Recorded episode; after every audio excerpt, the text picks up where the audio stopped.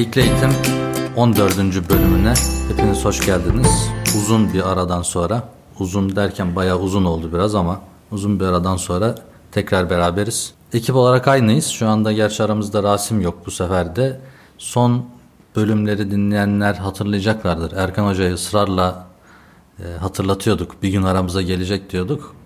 Bugün bugün, bugün oldu. O gün bugün aramıza geldi. E, Geyikli eğitime e, hakikaten Muammer Hocam sen de hem ses vermiş olursun. Uzun bir ara verdik değil mi? Evet bayağı bir uzun oldu. Ee, bu arada herhalde benim de bayağı bastırmam etkili oldu diye düşünüyorum. Evet Muammer Hocam'ın e, büyük ısrarlarıyla e, tekrar Erkan Hocamızı gaza getirdik. İlk bölümde vardı ama bakalım bundan sonraki bölümlerde. Gene ilk bölümde olup ilk bölüm sonra... değil ama ya. Gene vardım ben orada 5-6 bölümde. Hiç hatırlamıyoruz ki. Tabii, tabii, Son bölümlerde hiç olmayınca unuttuk. 5-6 bölümde vardım. Ama şimdi bunu da Rasim Hoca olmadan başladığımıza evet. göre buradan sesleniyorum. Rasim Hocam seni aramızda görmek istiyoruz. Tilla'ya geri dön gibi oldu. evet Rasim Hocamız inşallah e, bundan sonraki bölümlerimizde olacak. Şimdi bugün bir konumuz var inşallah. E, o konuyu da konuşacağız. E, bir de konuşmayı özledik. Bakalım ne konuşacağımızı da çok e, planlayamadan başlamış gibi olduk. Konumuz aslında hem eğitimle alakalı hem de iş dünyasıyla alakalı. Microsoft Japonya'nın bir çalışma süreleriyle ilgili bir düzenlemesi ve onun sonucunda almış olduğu etkiyi e, biz eğitimde e, uyarlanır mı, nasıl uyarlanır, güzel olur mu, olmaz mı aslında konuştuk arkadaşlar arasında. Sonra da bundan güzel bir bölüm olur diye düşünüp tekrar konuşmaya karar verdik. Konuyu aslında e, Muammer Hocam bize bir hatırlatsın, ya, öz, özetlemek ister misin? Japonya'da ne yapmıştı Microsoft? Olur 2-3 hafta önce e, bir haber yapıldı ve bu haber birçok haber sitesi tarafından yayınlandı. Microsoft Japonya tarafından 5 e, hafta boyunca e, uygulanan programda çalışma olarak çalışma sistemini 4 güne indirmişler ve 5 cuma çalışana izin vermişler. Yaklaşık 2300 çalışana izin vermişler ve e, maaşlarından da herhangi bir kesinti yapmamışlar bu arada. Ayrıca e, çalışanlara e, kendilerini geliştirmeleri için yaklaşık 100 bin yen e, civarında da bir ödenek verilmiş. Bu da 100 bin yen ne kadar yapıyor? 100 bin yen de yaklaşık olarak 5300 TL civarında bir şey yapıyor. İyi. Ee, güzel para. Güzel para evet. burada e, tabi bazı noktalara değineceğiz ama e, genel sayısal verilere verelim burada. Evet. E, elektrik kullanımının %23 azaldığı tespit edilmiş. Üretkenlikte %39.9'luk bir artış sağlanmış ki buradaki üretkenlikten kasıt ne, nasıl bir sayısal veri ortaya koydular e, bilmiyorum ama e, aynı zamanda da çıktı olarak e, çalışanlar %58.7 daha az sayfa yazdırmışlar. Bu da güzel bir aynı zamanda bir tasarruf demek. Ve çalışanların %92.1'i de bu çalışmadan memnun kalmış. Burada e, tabi verimliliğin artışında maaşın kesilmemesi, artı bir gün tatil olması, artı 5300 dolar, 5300 TL daha e, belki takviye verilmesi etkili olmuştur muhtemelen ama e, haftada bir gün daha az çalışmak e, güzel bir fikir. Biz bunu eğitime uyarladık, uyarlasak dediğimizde işte haftada bir gün daha okul olmaması demek ya da okul olmayacak dediğimizde yani bırakın öğrencileri öğretmenler de herhalde bir gözlerinde parlama olur. Ver, verimlilik burada biraz şey kalıyor bende hala afaki kalıyor yani verimlilik arttı ne demek abi? Ne, ne benim yani? Okuduğum verimlilik şeydi bir mesela fiziki bir ürün üretiyorsan daha mı iyi veya daha mı çok e, ürettiler ne oldu? O ürün ürünün tasarlanmasında bir fikri verimlilik var. Bir de onun tasarlanma sürecinde geçen e, fiziki bir verimlilik var. Tasarımcılar daha iyi fikirlerle ortaya çıkmış. Diğer grupta bunları daha kısa sürede montelemiş diyelim basit olarak yani çalışma süresini azaltmalarına rağmen adamlar süreden kazanmış. Evet. Maliyetten de kazanmış. Enteresan. Yani peki biz bunu hakikaten düşünsek yani düşünmüştük gerçi de eğitim üzerinde düşündüğümüzde yani e, böyle bir etki olur mu ki yani? Ne düşünüyorsunuz? Burada ben kültüre bağlı düşünmek şey lazım aynı zamanda. Japonya ya Japonlar biraz çalışma e, manyağı bir toplum.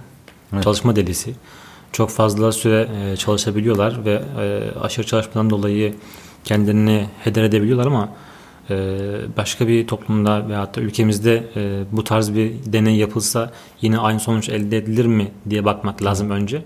Ondan sonra da eğitim alanında Aslında biz de ça- bu çalışmak diye bakmak lazım. çalışmayla çalışma süresinin uzunluğuyla çalışmanın verimliliği arasında hakikaten değişik bir oran var yani ters orantı mı? Çünkü şimdi ben bu konunun alt bölümlerine şey BBC.com'dan bir şey eklemiştim, linkler eklemiştim. Oraya baktıysanız bir tanesinde OECD ülkelerinin çalışma süreleriyle ilgili bir şey vardı, liste vardı. Biz 14. sıradayız. Kişi başına yıllık ortalama çalışma saati şeklinde bir değerlendirme yapmışlar. Birinci sırada Meksika var. Biz Japonya'dan çok çalışıyoruz.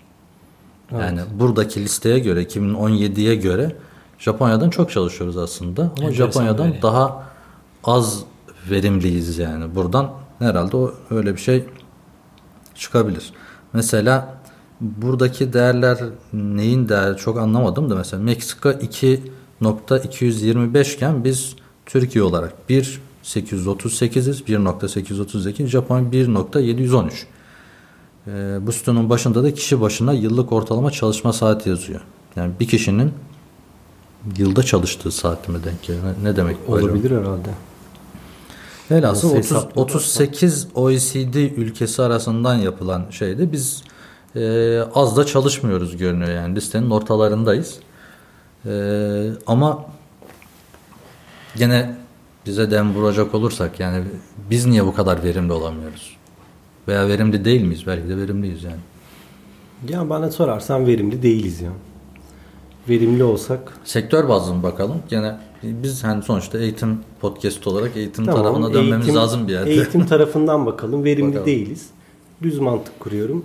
Öğrenci eğer günde 5 saat çalışıyorsa 120 soru var TYT'de. İşte e, 50 ortalama ile net yapan bir öğrencimiz olsun Evet. elinde. E, Ne yapmamız lazım netini arttırmak için? Ders çalışma saatini arttırmamız lazım. Çünkü ilk Evet. aklımıza gelen şey bu. O zaman da diyoruz ki eğer günde 5 saatte 50 netse 10 saatte e, 100 net. 100 net yapması lazım. o zaman daha çok çalış. E Şimdi bu daha çok çalışma ile beraber e, geçen sürede evet net artması oluyor gözlemlediğimiz kadarıyla ama 100 sayısına ulaşmıyor. 60'larda 65'lerde belki bir e, net ortalaması geliyor. Tabi bu rakamlar tamamen şu an herhangi bir deneysel şeyin sonucu değil. Ama e, ortalama buna benzer rakamlar çıkıyor. Daha sonra biz diyoruz ki 10 saat de yetmez. O zaman 15 saat çalış. Sonra diyoruz ki kadar tanıdık geliyor. 20 saat çalış. E bu tabloda karşıdakini sadece çalışmasını bekliyoruz. Şimdi bunun adına e, verimli Biz şu an çalışmak 9'a kadar çalıştırıyoruz Evet, mesela. buna Hakikaten verimli çalışmak diyebilir miyiz? Bizim tüm Türkiye'deki bütün meslek gruplarındaki çalışma oranları da aşağı yukarı böyle.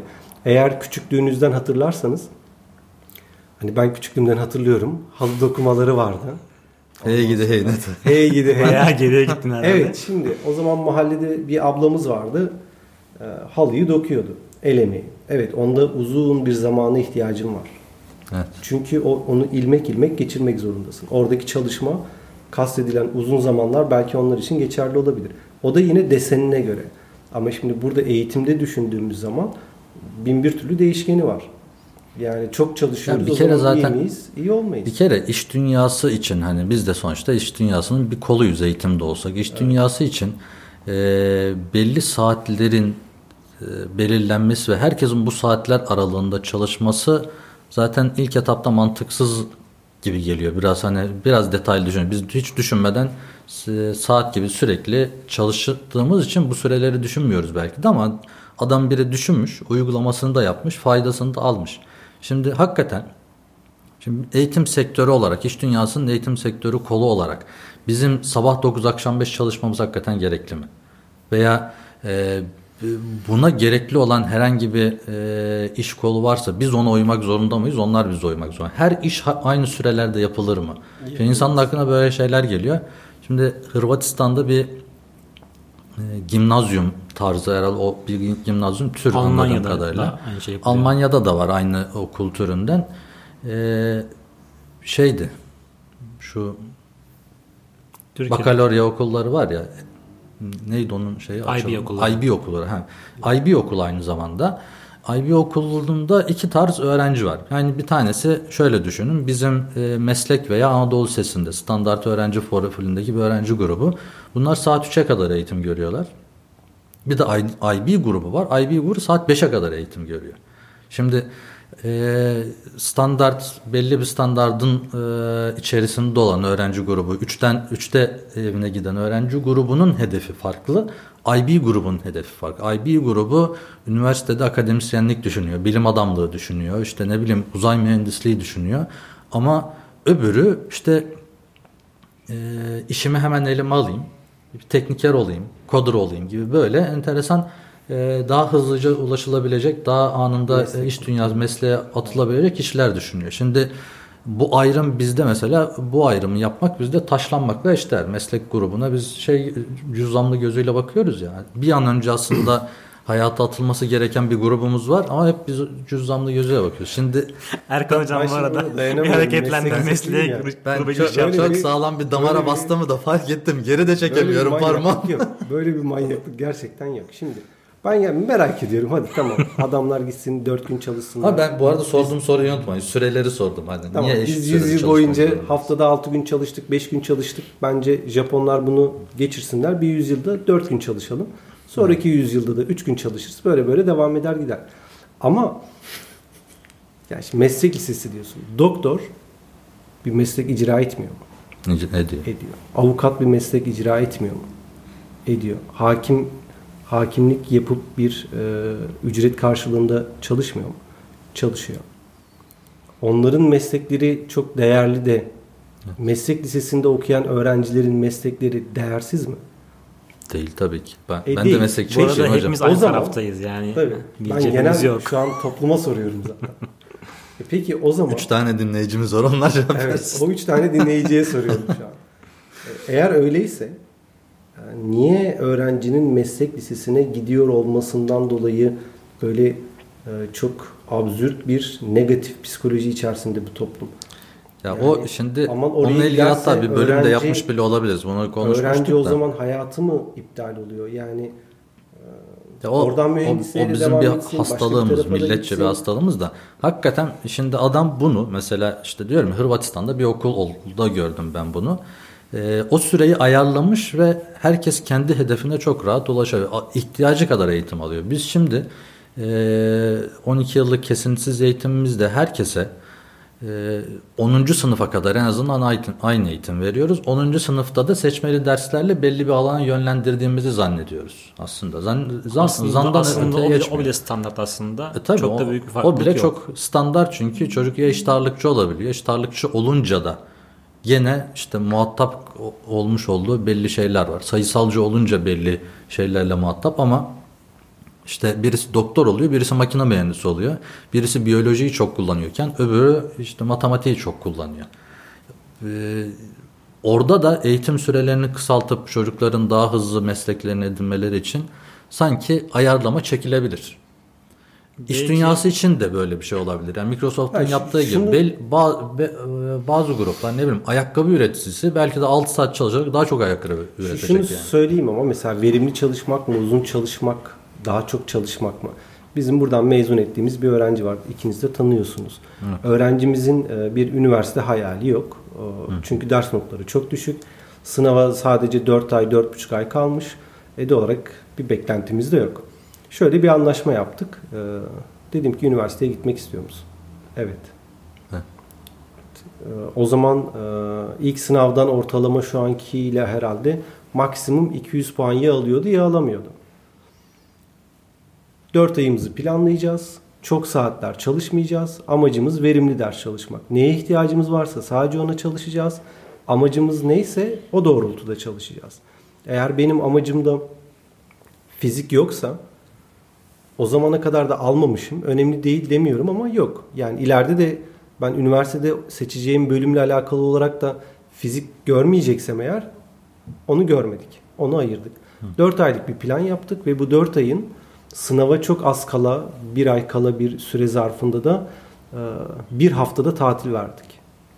Bir hafta hiçbir şekilde Aslında herkesin... lokalde uyguladın sen evet, bu sistemi. Evet ve bunu 2-3 öğrencimizde de eş zamanlı olarak da uyguladık.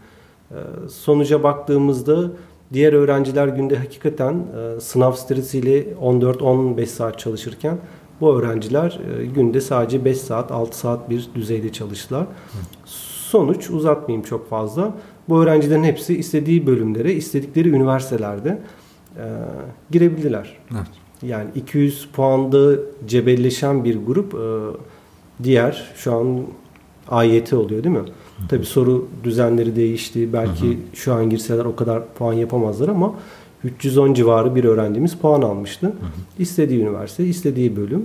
Hatta bir 4-5 ay önce konuşumda nasıl dedim? Çok mutluyum, çok keyifliyim dedi. Yani, he- hedefi tamamen- oydu, hedefini aldı yani. Tamamen verimli çalışma. Eğer bunu kastediyorsak bunu oturup böyle e, yıllarca test edilmemize pe- e, test etmemize pek gerek yok aslında.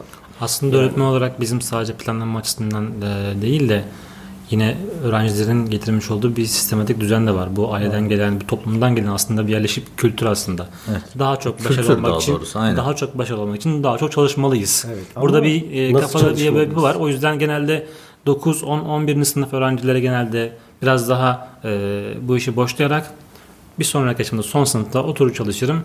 Ben başarılı olurum e, şekli bir anlayış var ki bununla ilgili bir programda bahsedilmişti. İşte e, Almanya'daki Türkleri nasıl anlarsınız ya da Almanya'daki Türkler nasıl davranırlar çalışma hayatında diye bir örnek vermişti. Bir Alman gününü ikiye böler. Öğlene kadar işin işte 100 birimlik işin 50 birimini öğlene kadar yapar. Öğlen arasından sonra akşama kadar yine 50 birimlik işi yapar ve işi bitirir sistematik bir şekilde. Fakat Almanya'da çalış- çalışan bir Türk e, öğlene kadar 60 ve 70 birim yapar ki öğleden sonra ben biraz daha rahat edeyim diye. Fakat öğleden sonraki o yine aynı birimlik mesela zamanda e, geri kalan işi bitiremez. Niye? Çünkü kendisini ona göre planlamış bir şekilde yetiştirim yaparım tarzında yetiş- yap- yaptığı için. Türk gibi başta Türk aslında e, yani Türkiye'deki hem okulda hem çalışma hayatında biraz da bu anlayışımız maalesef devam ediyor. Öğrenci 9 10 11 sınıfında olsa liseye geldim. Biraz daha rahatlayayım. Biraz daha nasıl olsa zaman, zaman var diye. Aslında o e, zamanı etkin kullanabilsek, verimli kullanabilsek Benim de anlatmak istediğim şey o. Yani hani bu bir yöntem son zamanlarda çalışın değil. O Evet. kadar kısıtlı zamana rağmen orayı düzgün planlama yapıldığında işte Japonlardaki gibi her şeyini düzgün planlaman lazım. Çünkü çalışma saatin az. Doğal olarak verimli çalışmak zorundasın. evet. Ee, sana lazım olmayacak e, derslerle ya da sana lazım olmayacak içeriklerle Zaman Instagram'la, lazım. sosyal medyayla vakit kaybedemezsin. Günde 5 saatin var ama bu 5 saatin hakkını vererek ders çalışıyorsun. Evet. Olay bu. Yoksa bir ge- geniş anlamda bir üniversite hazırlama yöntemi değil. Ee, bana sorarsanız verimli mi? Verimli. Benim üzerimde denense bu. Ben çok verim alacağını düşünüyorum mesela. Cuma günü Hemen ve e, bu oranda bir maddi iyileştirme yapsalar ben hemen yeni yeni fikirler aklıma gelir mesela. Hemen hayata geçirebileceğim. Bu arada bunu mesela Yani ilk bu- defa şey denememiş. Japon Microsoft denememiş. Onu da e, yine bu BBC'den peş peşe okuduğum şeylerde görmüştüm. Mesela İsveç'te de denenmiş bu. Yani e, Avrupa'da birkaç ülkede de denenmiş anladığım kadarıyla. Herkes e, bu sonuca ulaşmış. Verimlilik artıyor. Yani 6 saat çalışıyoruz. Yani günün dörtte birine mi denk geliyor? Değil mi? Evet. 24 Günün saat. dörtte birine denk geliyor. Aynen 24 saatin dörtte birine denk geliyor. 6 saat çalışıyor adam. Ee, işte nerede denenmiş mesela? Ee, bir bakım evindeki hemşirelerde denenmiş İsveç'te. Ee, oradaki çalışanlar da şunu söylemişler. Ben e, işte çocuğumla daha çok vakit geçiriyorum. Oynayacak vaktim oldu. Bu da benim moralimi düzeltti çünkü çocuğumla vakit geçiremiyordum. Ee, hem daha enerjik geliyorum işime hem de e, daha sarılarak bağımlı bağ- bağlı olarak yapıyorum. Aynı bunlarda da şey yok yani ücret Bir kesintisi de yapmadan şey oluşturmuyor mu sizde mesela? Ben biraz da düşündüğümde bir vaat oluşturuyor. Mesela sanayi devriminden beri bu sistemde çalışılıyor galiba. Ve böyle de çalışmaya devam edeceğiz. Ve biliyoruz ki hele diğer e, sektörlerde 6 gün cumartesi akşama kadar çalışanlar da var tabii. Evet. E, bir ileriye dönük bir Var, hayat planı Cumartesi yapma- akşama kadar çalışanlar var. Evet, hayat planı yapma noktasında o kadar kısır bir zaman kalıyor ki. Ama bunu bir anda genişlettiğinizde yeni yeni şeyler düşünmeye başlıyorsunuz. Ben şuraya Aslında düşünmeye vakit çıkmaya Evet, başlıyor, e, bu- çıkıyor sanki. beynen çalışmaya başlıyoruz. E bunu spor olarak değerlendirebilirsin, çocuğunla bir vakit olarak değerlendirebilirsin, kitap okumayla değerlendirebilirsin, kendini besleyebilirsin. Ama diğer türlü diyoruz ki Zaten beslenecek bir durumumuz yok. Böyle gelmiş, böyle gider. E o zaman biz de aynı şekilde devam. E bu da ekstra bir verimlilik kazandırmıyor. Bir de aslında şöyle bir şey de yok mu? Hani psikolojide belki de adı var. Ee, kısıtlı zamanda işi yapma kalitesi mi artıyordu? Neyi artıyordu? Hızı mı artıyor? Hani öyle bir tam şimdi aklıma getiremedim. Hani e, çok uzun bir vaktin var. iki ayın var bir işi yapmak için. Bizim zaten Türk geleneğidir. Son bir son, son üç dakikada yaparsın o yani bir iki ay vaktin olur son üç günde sıkıştırırsın. Ee, hani şöyle bir şey vardı anladığım kadarıyla. Ee, sınırın yapma sınırının az olması veya süresinin az olmasının getirmiş olduğu stres de o işi e, çok hızlıca halledebiliyorsun. Diğer türlü geniş vakitte e, çok daha işe yayıyorsun yani ne bileyim artık nasıl psikolojiye giriyorsan aslında daha az verimli yapıyorsun. Daha kısıtlı zamanlarda daha kaliteli veya daha hızlı işler çıkabiliyor gibi bir şey de var. Bu 6 saatin böyle bir etkisi de var belki de bilmiyorum yani. Burada yine eğitim konusuna dönmek gerekirse az önce sormuştuk işte Türkiye'deki eğitim sisteminde uygulayabilir miyiz? Aslında e, daha az çalışmak belki daha fazla verimliliği getirebilir. Ama burada zaten çok çalışan e, bir ekibi biz daha az çalıştırırsak burada daha fazla verim etmeyi düşünüyoruz. Heh, Ki buradaki aslında çalışmayan bir ekibi çalıştırmaya çalışıyoruz. Evet. Yani daha az çalışan bir ekibi daha fazla çalıştırsak biz zaten başarı elde edeceğiz. Öğrenci günde 2 saat çalışıyorsa biz onu 5 saate çekmeye çalışıyoruz şu, aslında. Şu var ki yani hiçbir öğrenci mesela sen çalışmayan bir öğrenci şu an aklına getir isim telaffuz etmeyelim de. Evet yok çok fazla var. işte çalışmayan bir öğrenci de ki sen az çalışıyorsun aslında diyecek ki hocam ben 9'a kadar buradayım ya. Hani e, fiilen belki bir şey yapmıyor ama sabah 9'da giriyor okula akşam 9'da çıkıyor 12 saat. Şimdi bu saate 6'ya çektiğin zaman hakikaten belki de verimli olanları bir araya sıkıştıracaksın. Verimli bir 6 saat geçecek. Verimsiz 12 saate göre çok daha faydalı olacak belki. Kesinlikle olacak. Çünkü arada bir öğlen arası var. Bir saat yaklaşık yine öğlen e, okul bitişinden yine çocukların çalıştığı vakte kadar etüt saatine kadar yine arada bir saat var. Ki zaten oradan 2 saat zaten çıkarmış olacağız ki zaten 8 saate düşecek. E 8 saatten de 2 saatini biz e, aldığımızda 6 saatte hakikaten çocuk e, tamam ben buraya kadar çalıştım ya da çalışacağım deyip daha kendisine e, derse verebilir veya çalışmaya verebilir. Ama buradaki diğer e, etkenler de devreye giriyor. Niye Türkiye'deki yine e, sadece öğrencinin değil velinin de bakış açısı ve evet. ailelerin işte özellikle de e, ailede hem annenin hem babanın çalışıyor olması sebebiyle e, çocuğun eve gittiğinde nerede kalacak? Tamam hadi biz şu anda lisede öğretmenlik yapıyoruz. Lisedeki çocuklarla muhatabız. Lise, lise çağına gelmiş çocuk eve gittiğinde çok daha rahat kendisinin başın çaresine bakabilecekken ilkokuldaki bir çocuğun e, daha erken çekildiğinde daha erken eve gitmesi demek, evde kimsenin olmaması Tabii. demek. Bunun gibi bazı etkenler de aslında bu tarz bir e, değişikliği çok da e, yapabilmeyi çok da imkan tanımıyor baktığımız zaman. Yani şu dönemde hani hakikaten e, topyekün geçmek lazım. Yani biz şimdi çocuğu 5'te değil 3'te bıraksak büyük dert adam. Büyük bir kaos ortaya ev, çıkar. Tabii canım evde kimse yok. Adamın da işten 3'te çıkabiliyor olması lazım ki e, gene aynı saatlerde buluşabilsinler. Diğer türlü sıkıntı olur ama hem mesela ne olabilir? E, bizim ara ara düşündüğümüz formüllerden birisi vardı ya işte lisede 8 saat eğitim var şimdi.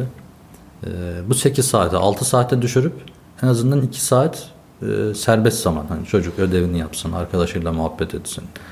E, eve bir şey götürmesinin en kötü ihtimalle evdeki zamanı kendine kalsın. Çok. Çünkü biz de burada e, 8 saatten sonra bir de evde de çalışma yapmak icap ediyor ya böyle bir durumu da var aslında. Belki de bu işin eğitim e, ayağında e, geçişi böyle kademeli e, yapılabilir mi? Sanki yapılabilir gibi. Biraz daha mantıklı olabilir. Tabi e, iş şimdi şeye de bağlanacak. Hani sınav sınavın yükü bilmem ne. Onları da biraz hafifletmek icap Ama eder şunu, gibi geliyor bana. Şunu denedim e, verimlilikle alakalı. Bir öğrenci 40 dakika boyunca ders çalışıyor tek başına. Ama gözlemlediğimizde ders çalıştığını zannediyor. İşte aynen bizim bütün toplumun çalıştığı gibi ya da Hı. diğer ülkelerdekiler gibi. Cem Yılmaz'ın bir tarifi var yani. Sabah geliyor işte merhaba merhaba.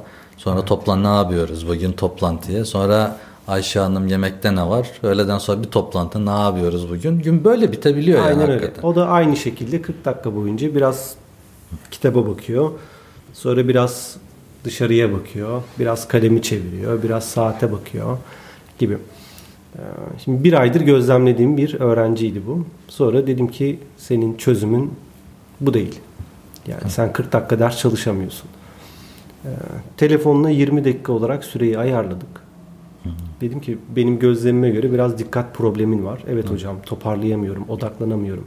O zaman yardımcı bir şey bulmamız lazım. 20 dakikada 20 soru çözüyoruz. 40 dakika ders çalışmıyorsun. Sonra Evet. 5 dakika dinleniyorsun. Sonra diğer 10 dakikada çözemediğin sorulara göz gezdiriyorsun. Son 10 dakika gene hülyalara dalabilirsin. Yani. Sonra bunu denemeye başladım. Ee, kendi tespiti. Hocam müthiş verimli. Yani Çalışma gerçekten yarıya indirdin aslında. Evet. Ya yarıya da inmedi aslında. O yarıya indiğini zannediyor. Yani işte e, evet. Ama tam Öyle güdülemiş e, oldu. Evet. Tamamen odaklanmış şekilde 20 dakika çalışıyor. Son 10 dakika yine dersle ilgileniyor ama hafif düzeyde.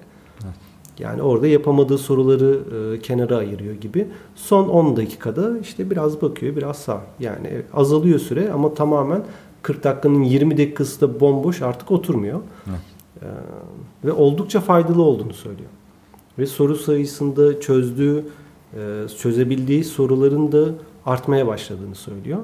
Yani bu aslında Japonya'da da denense, bizde de denense çok bir değişiklik göstermez. Çünkü odaklanıyoruz en nihayetinde. Yani bütün zihnimizde, fikrimizde, her şeyimizle oradayız. O zaman verimlilik artacak mı? Her türlü artacak. Ama buna bu şekilde karşı taraf da yani lise düzeyinde özellikle buna çok fazla ihtiyacımız var diyelim. Çünkü 2,5 milyon öğrenci sürekli olarak ders çalışıyor. Sürekli olarak ders çalışıyor. Ama bütün milli eğitimin kurguladığı sistem ya da var olan sistemde ortaya çıkan Türkçe'de bilmem ne kadar net, matematikte hala çarpım tablosunu bilmeyen onlarca lise öğrencisi. Binlerce var. Evet, böyle bir Binlerce sıfır enteresan da bir tablo var. E, o zaman demek ki bu yöntem tutmuyor şu an. Evet. Yani bunda diretmenin de yok. Bizim daha farklı yöntemlere e, adapte olacak şekilde ülkenin yapısını da değiştirmemiz gerekiyor. Çıkan tablo bu kadar basit. Ama, Ama bir anda hepsini yapılabilir mi? Yapılamaz. Yapılamaz. Yapılanabilecek bir Beklediğimiz yerden şöyle bir başlamak şey var lazım. işte şimdi bu kadar hani biz kendimizce şu an programda e, 25 dakika boyunca bu işin ispatını yaptık ya hani 25 dakika oldu değil mi? Biraz geçti. 27 olduk hatta. 27 mi olduk? Tamam bu yarım saatlik bölümler çekeceğimizi de hatırlatarak bundan sonra inşallah e, yavaştan da konu- konuyu toparlamış oluruz hem.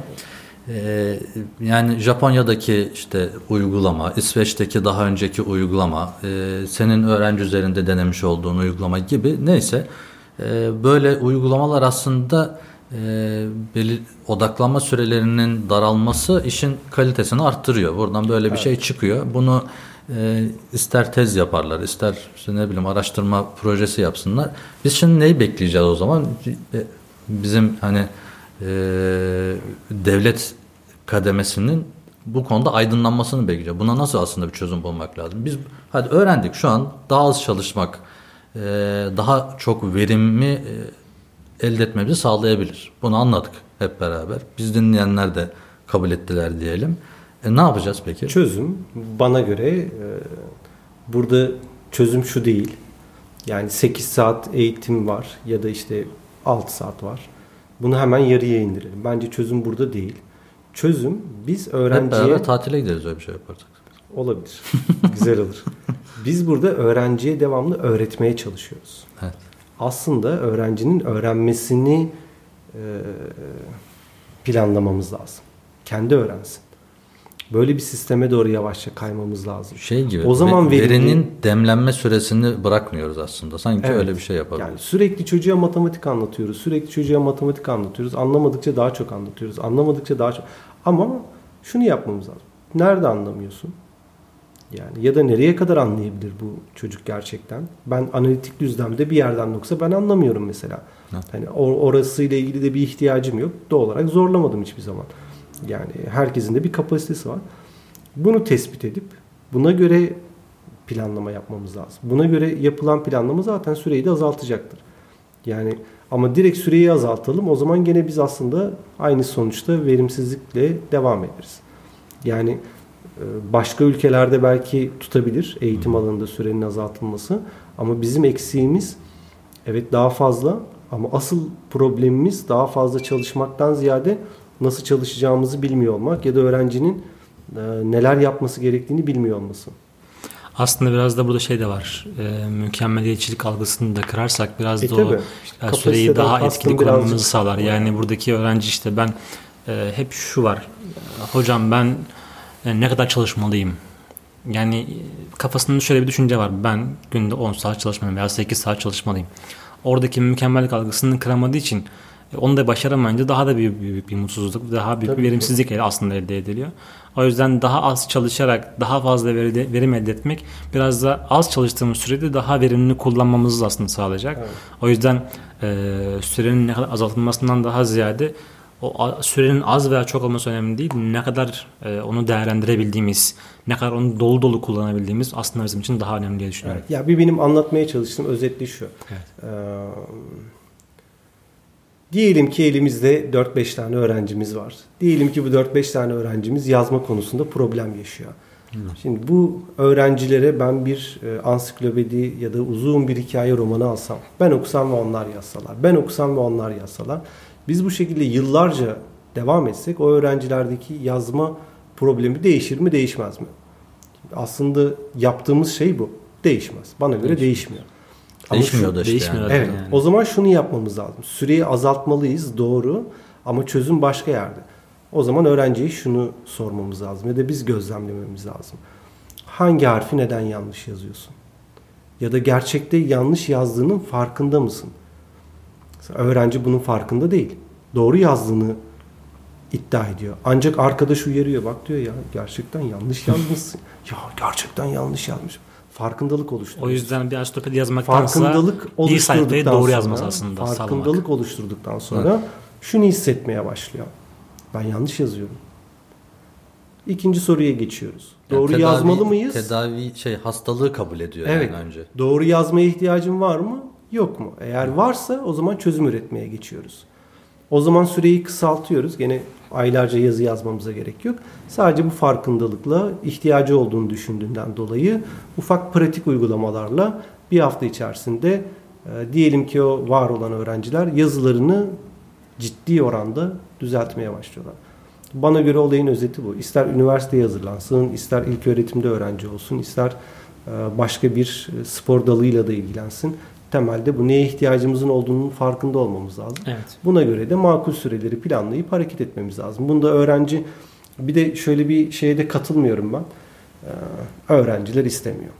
Yani ben de istemem. Beni devamlı ders çalıştır, ders çalış, ders çalış. Ben de istemiyorum böyle bir şey. Ama bana makul bir çalışma saatleriyle... öğretmenler de istemiyor. Evet, makul bir şeyle ve sonucunda de, değeceğine inandığım bir süreçle gelirseniz o zaman ben de kabul ederim. Aslında öğrenci de kabul etmeye hazır bana göre. Çözüm basit aslında.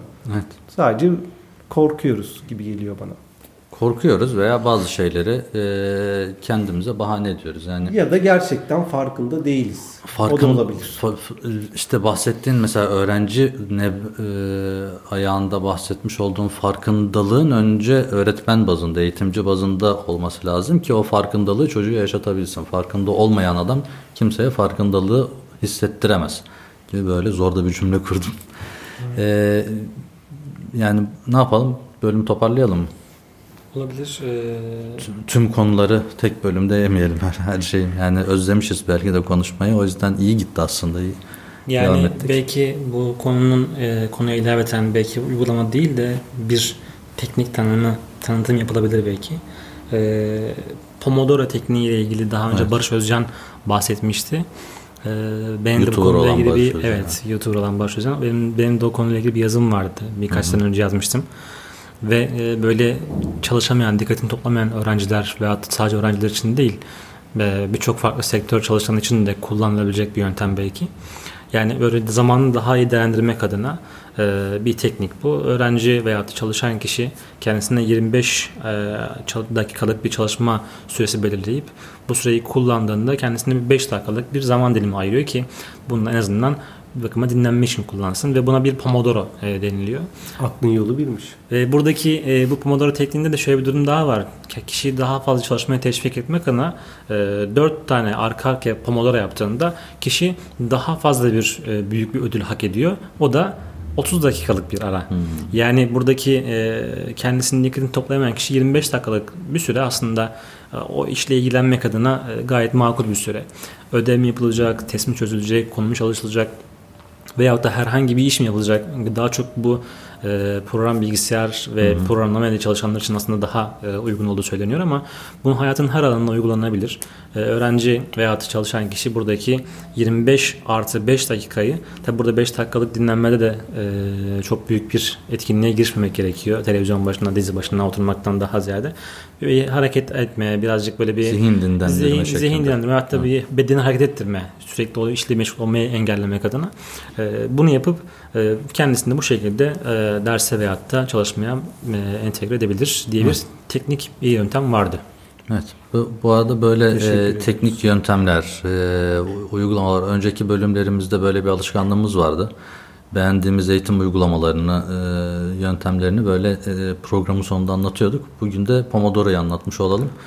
E, bu bölüm için aslında bir uygulama daha e, şeyimiz vardı ama onda sonraki bölüme bırakalım. İsterseniz e, şeyi devam ettirebilirim. Barış Hoca'nın bu Pomodoro tekniğini çektiği yöntemde bir de kendisi bir başka bir yöntem keşfetmiş. Ondan bahsediyordu. Ee, o da tek çift yöntemiydi onun da. Hmm, evet, ee, o da e, saatleri e, günün içindeki saatleri tek ve çift diye ikiye ayırmış. Ee, bir saat işte atıyorum saat 8 yani çift saatlerde çalışacaksa çift saatte çalışıyor.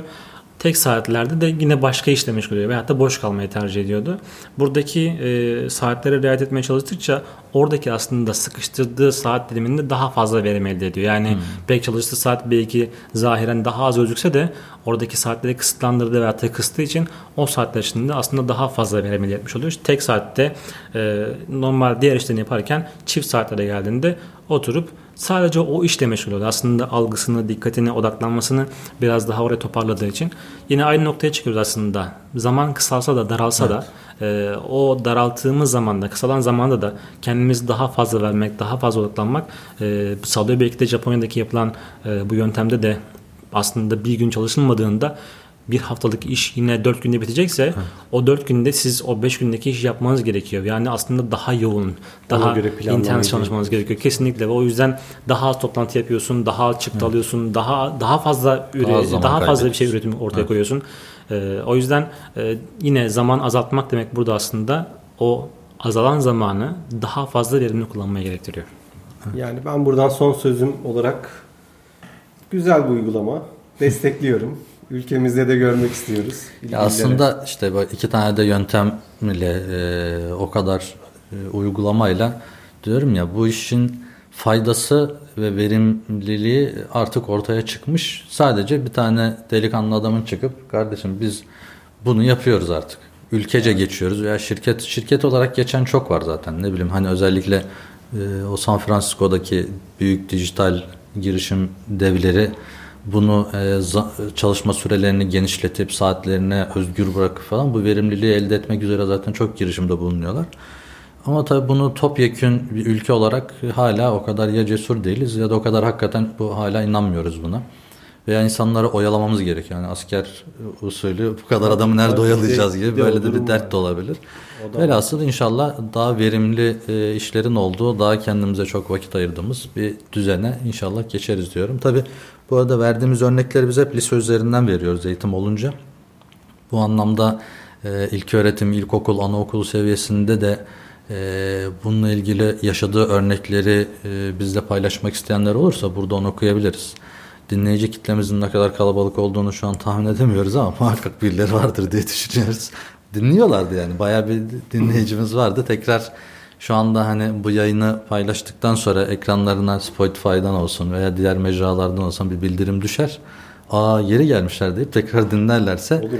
E, bizi takip ettikleri alanlardan da bize yorumda bulunabilirler. Biz hem Facebook'ta var vardık değil mi? Hala varız. Varız yani. Hatırlamıyoruz ama varız. Yani.